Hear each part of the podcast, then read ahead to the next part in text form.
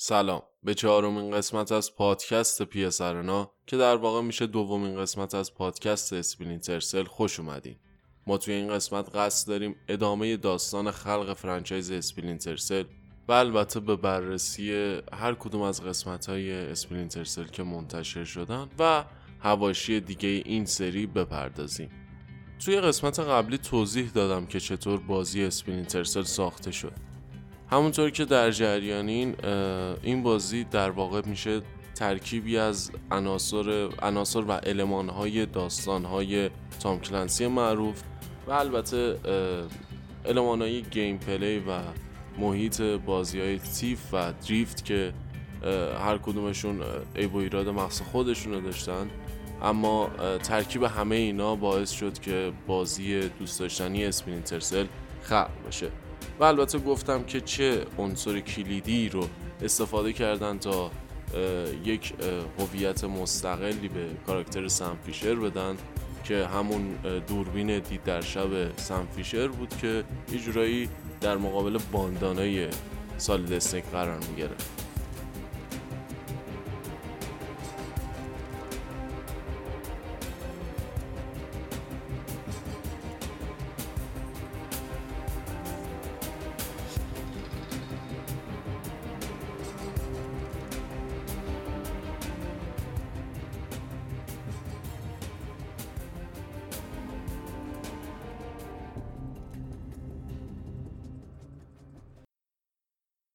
اولین بازی اسپرینترسل تو سال 2002 منتشر شد. یه بازی مخفی کاری بود که واقع گرایی و وارد این ژانر کرد و و البته سمفیشر رو هم یکی از مهمترین شخصیت های صنعت کرد. حدود هفت نسخه مختلف از این بازی تاوار ساخته شده و حتی یه گروه از نویسنده با یه اسم مستعار به نام دیوید میشلز رمان های سری رو بر اساس بازی نوشتن البته شاید تام کلنسی اونقدر که باید تو ساخت این بازی نقش نداشت. اما بارها گفته که کاراکتر سم فیشر رو خیلی دوست داره و تحسینش کرده.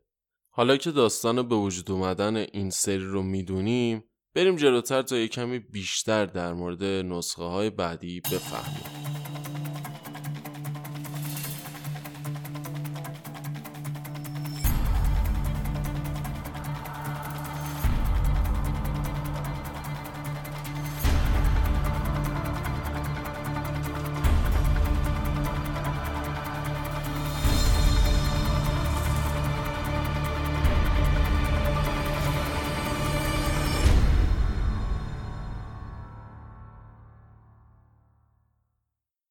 سمفیشر کارکشته ای که تو اولین نسخه از اسپرینترسل می‌بینیم یه نیروی آموزش دیده 47 ساله تو واحدا و برنامه های نظامی مختلفه.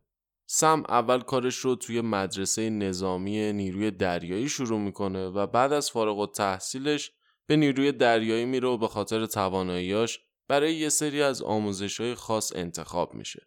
بعد از اون سم به CIA ملحق میشه و تو مدت طولانی معمولیت های زیادی انجام میده. از جاسوسی تو گرجستان به عنوان دیپلمات که باعث میشه با ریگان همسرش آشنا بشه تا عملیات های مختلف توی عراق و کویت.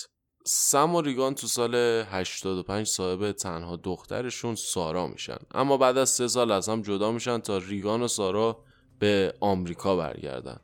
سم توی جنگ خلیج فارس شرکت می‌کنه و بعد از اون عملیات های زیادی رو پشت سر می‌ذاره. تا اینکه ریگان تو سال 2000 بر اثر سرطان فوت می‌کنه و سم به آمریکا برمیگرده تا وقت بیشتری رو با دخترش بگذرونه. تو همین دوران بود که سم به برنامه Splinter Cell ملحق شد. این برنامه Splinter Cell می‌خواست یه نیروهای خاصی رو تعلیم بده که بتونن به تنهایی و با کمترین خسارت ممکن مأموریت های خطرناک جمع‌آوری اطلاعات یا ترور یا نجات گروگان رو تو سریعترین زمان ممکن انجام بدن. سازمان امنیت ملی با تأسیس یه زیر مجموعه مخفی به اسم Third Echelon این برنامه رو شروع کرد و سم فیشر به عنوان مهمترین معمور این سازمان مخفی انتخاب شد.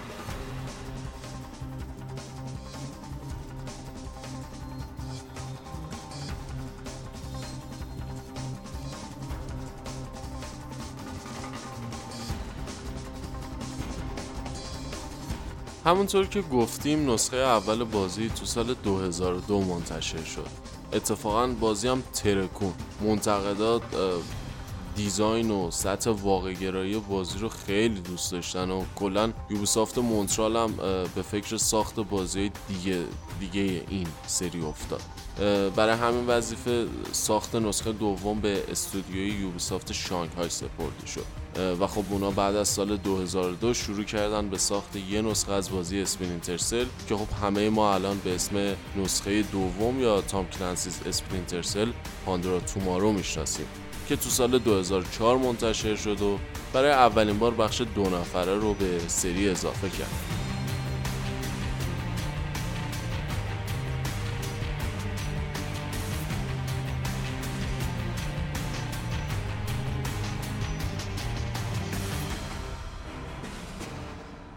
این بخش اسمش اسپایز ورسز Mercs بود که با توجه به اینکه تو سال 2004 ساخته شده بود واقعا هوشمندانه و بازی درستی بود. حالا چرا میگم انقدر هوشمندانه بود؟ چون که دوتا gameplay و استایل متفاوت رو توی بخش چند نفره مقابل هم میذاشت. تا یه سری ها مخفیانه بازی کنند و یه سری هم با قدرت زور کارشون رو جلو ببرن تو حد فاصل زمان بین ساخته شدن نسخه اول و سوم Splinter Cell استودیوی Ubisoft Montreal دو نسخه از Rainbow Six رو و البته دو, دو نسخه هم از سری Prince of Persia رو ساخت و بعد توی سال 2005 هم بازی Tom Clancy's Splinter Cell Chaos Theory رو منتشر کرد. بریم سراغ سومین نسخه از بازی Splinter Cell سومین نسخه سری داستان تاریکتر و جدیتری داشت. و خب یه جورایی هم شروع کننده اون چیزی بود که امروز از Splinter Cell می‌شناسیم. یه بازی با درون مایه های سیاسی کمرنگ که بیشتر روی اخلاقیات نظامی تاکید می‌کنه. در صورتی که دوتا نسخه اول با وجود داستانهایی حول محور مثلا کودتا و خیانت و از این دست مسائل بازم در حال ساخت یه قهرمان آمریکایی همیشگی بودن. نسخه سوم به سم اجازه می‌داد که آدم بکشه و خب همه چیز رنگ و بوی سیاهتری می‌گرفت. و خب در نهایت هم بازی درجه بندی سنی M یا همون بالای 18 سال رو دریافت می‌کنه و این رسم برای نسخه های بعدی هم ادامه پیدا می‌کنه. تو حد فاصله بین این دوتا نسخه دختر سم یعنی سارا توی حادثه رانندگی کشته شد و خب بازی چهارم سم رو توی وضعیت روحی بدی به تصویر می‌کشه. و همین موضوع هم باعث شد که بازی چهارم یه تم و زمینه خیلی تاریکی و البته تاریک تری نسبت به نسخه قبلی داشته باشه.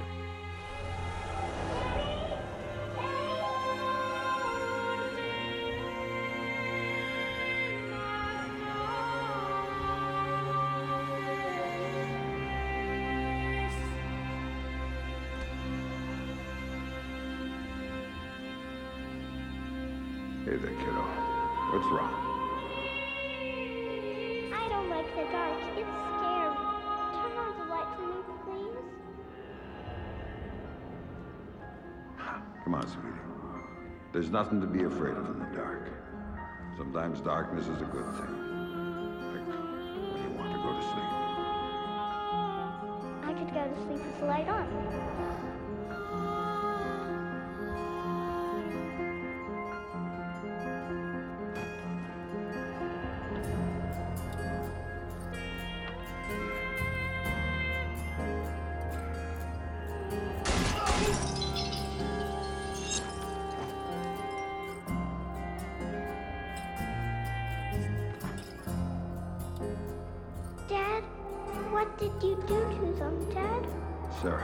Don't look. What are Sam. you doing, Daddy? What, What are you doing? Sam, talk to me.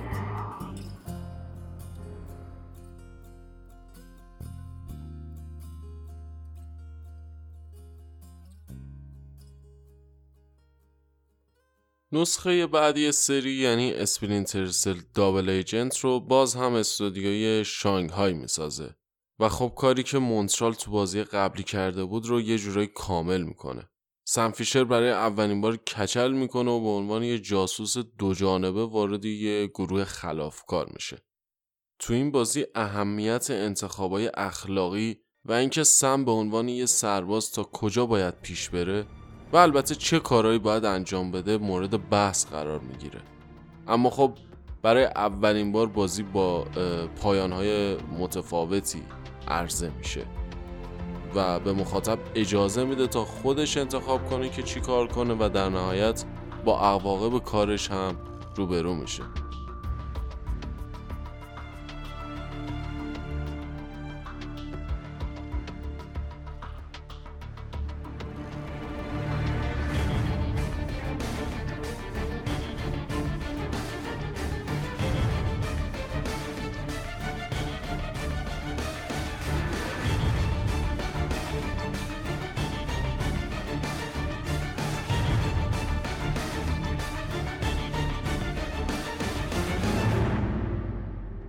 بعد از Double Agent که تو سال 2006 منتشر شد سری برای چهار سال به خواب رفت و دلیلش هم روند توسعه بد و عجیب غریب Splinter Cell Conviction بود. استودیوی مونترال می‌خواست روند سری رو باز هم تغییر بده و این بار سم رو به عنوان یه فراری سیاسی نشون بده. ایده این بود که سم دیگه ابزارهای اصلی و مدرنش نداره و حالا باید کارش رو با وسایل ساده مثل آینه بغل ماشین و کتابای تو کتابخونه و اینجور چیزا انجام بده. یا مثلا به جای موندن تو تاریکی و استفاده از دوربین دید در شب بین مردم قایم بشه. لباسشو عوض کنه تغییر قیافه بده و کلا مثل فراری تو فیلم های هالیوودی از هر چیزی که به دستش می‌رسه به نفع خودش استفاده کنه. اما مشکل اینجا بود که ایده بزرگ استفاده از وسایل عادی و روزمره برای انجام کارهای مخفیانه و جاسوسی نیازمند این بود که اکثر این ابزارهای ساده تو بازی به صورت خلاصه تک تک, تک و جدا جدا مدل سازی بشن. مثلا کتابای یک کتابخونه تک تک مدل سازی شده بودن و سم می‌تونست برشون داره. ایده قشنگ بود. اما اگر رم کنسولای اون موقع رو در نظر بگیریم اجرای ایده این بازی تو اون زمان تقریبا غیر ممکن بود. وسط این قاراشمیش و گندکاری یوبیسافت مکسیم بلند که یه دیزاینر کار کشته بود میاد و همه چیز رو تغییر میده. ایده استفاده از وسایل روزمره و ساده رو کلا کنار می‌ذاره و بجاش سیستم تک کردن دشمنه و کشتنشون با فشار دادن یه دکمه رو به سری اضافه می‌کنه. بلند میگه فکر کردم که چرا سم نتونه توی لحظه چند نفر رو بکشه. این سم فیشره. معلومه که می‌تونه همچین کاری بکنه. ایده مکسیم بلند ماهیت اصلی بازی رو تغییر داد و برای همین زمان عرضه بازی عقب افتاد. چون تیم سازنده دوباره یه سیستم سایه و نور رو برای بازی طراحی کردن و هوش مصنوعی شد چند برابر ارتقا دادن تا سم به جای نشستن رو نیمکت ها و قایم شدن بین جمعیت. که شبیه به مکانیک های اساسینز کرید بود مثل همیشه از لولا بالا میره و توی تاریکی قایم بشه. این نسخه حتی تاریکتر از بازی های قبلی و داستان سم و شخصیتر و جدیتر می‌کنه.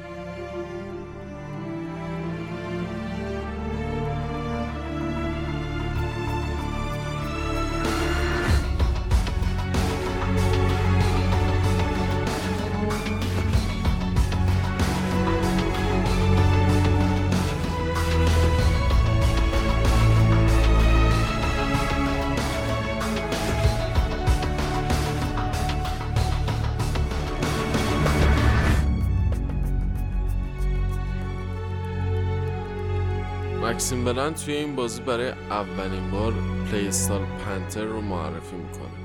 توی این play style سم مخفیانه می‌تونه جلو بره اما با سرعت زیاد و در حالی که دیده نمیشه دشمنا رو می‌کشه. درست برعکس play style همیشگی سری که از بازیکنان می‌خواست که بدون دیده شدن و درگیری جلو برن و مأموریتشون رو تمام کنن. بعد از تجربه موفق Ubisoft توی عرضه بازی Splinter Cell Conviction Ubisoft franchise رو به بلند میسپاره. تو همین زمان یعنی حدودا سال 2009 Ubisoft بازم با همکاری دولت کانادا و برای اینکه بتونه حدودا 800 شغل توی شهر تورنتو ایجاد کنه با بودجه دولت کانادا یه استودیو توی شهر تورنتو تأسیس می‌کنه. اولش قرار بود که یانیس مالات یعنی مدیر عامل شرکت Ubisoft Montreal مدیریت این استودیو جدید رو به عهده بگیره. اما خب اتفاق خوبی میفته و جید ریمند که یکی از مهمترین بازیسازها و طراحهای زن توی صنعت محسوب میشه میاد و مدیریت استودیو رو به دست می‌گیره و همراه بلند مسیر گسترش franchise Splinter Cell رو ادامه میدن.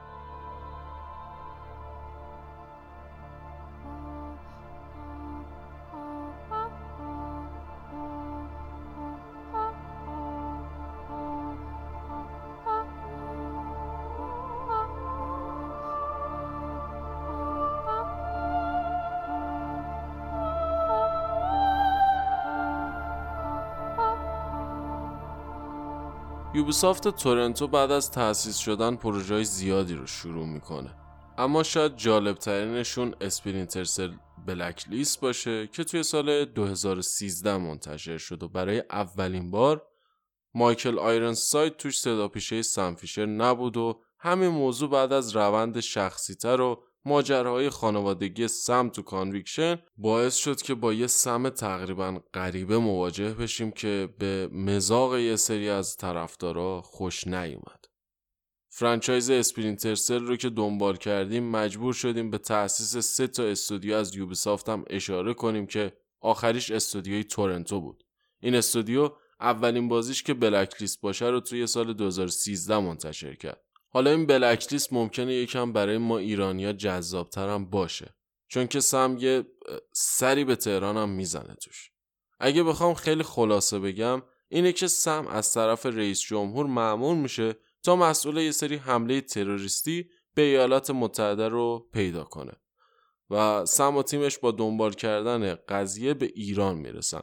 اما خیلی زود مشخص میشه که ایران هیچ نقشی تو حمله نداره و در واقع یه مأمور MI6 که حالا تروریست شده داره به آمریکا حمله می‌کنه. با این حال این بازی شاید از معدود بازی ها یا فیلم هایی باشه که با وجود نشون دادن خصومت بین ایران و آمریکا ایران یا روسیه رو به عنوان یه دشمن ترسناک معرفی نمی‌کنه. قصدش نشون بده سیاست و معادله های سیاسی دنیا خیلی با اون چیزی که تو تلویزیون و رسانه ها می‌بینیم فرق داره و پیچیده تره. Blacklist جز داستان جالبش یه سری ویژگی های خوب دیگه ای هم داشت. تیم مکسیم بلند و ریمند به جای play style Panther که توی بازی قبلی استفاده کرده بودن سه تا استایل جدید برای بازی معرفی می‌کنن که بازیکنها خودشون انتخاب کنن. پنتر، اسالت و گوست که نوع بازی کردنشون از اسمشون هم مشخصه.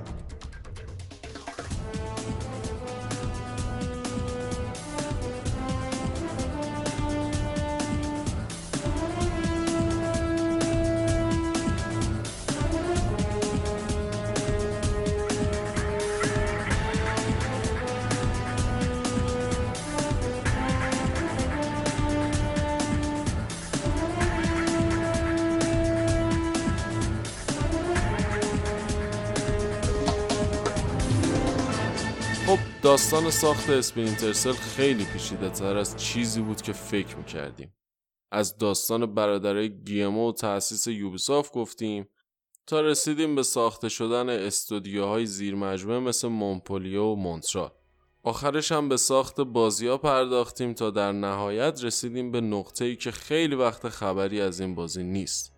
درست مثل شما ما هم امیدواریم که Ubisoft و آقای گیمو که حالا تیم تحریریه بازیسازیشون رو هم عوض کردن بالاخره به این نتیجه برسن که این franchise چیزیه که خیلی از طرفدارا منتظرشن و ما حداقل توی نسل بعد سم رو ببینیم که برگرده. خیلی ممنون از اینکه تا این لحظه با ما همراه بودین. این آخرین قسمت از پادکست Splinter Cell بود و چهارمین قسمت از پادکست PsArena ما تلاش می‌کنیم تا هر هفته یه پادکست راجبه قصه خلق بازی ها، کاراکترها، شخصیت های مهم دنیای ویدیو گیم رو واسهتون تعریف کنیم. اگه خوشتون اومد از این پادکست ممنون میشم تا ما رو توی شبکه های اجتماعی به دوستاتون معرفی کنیم ممنون از اینکه مثل همیشه با پی همراه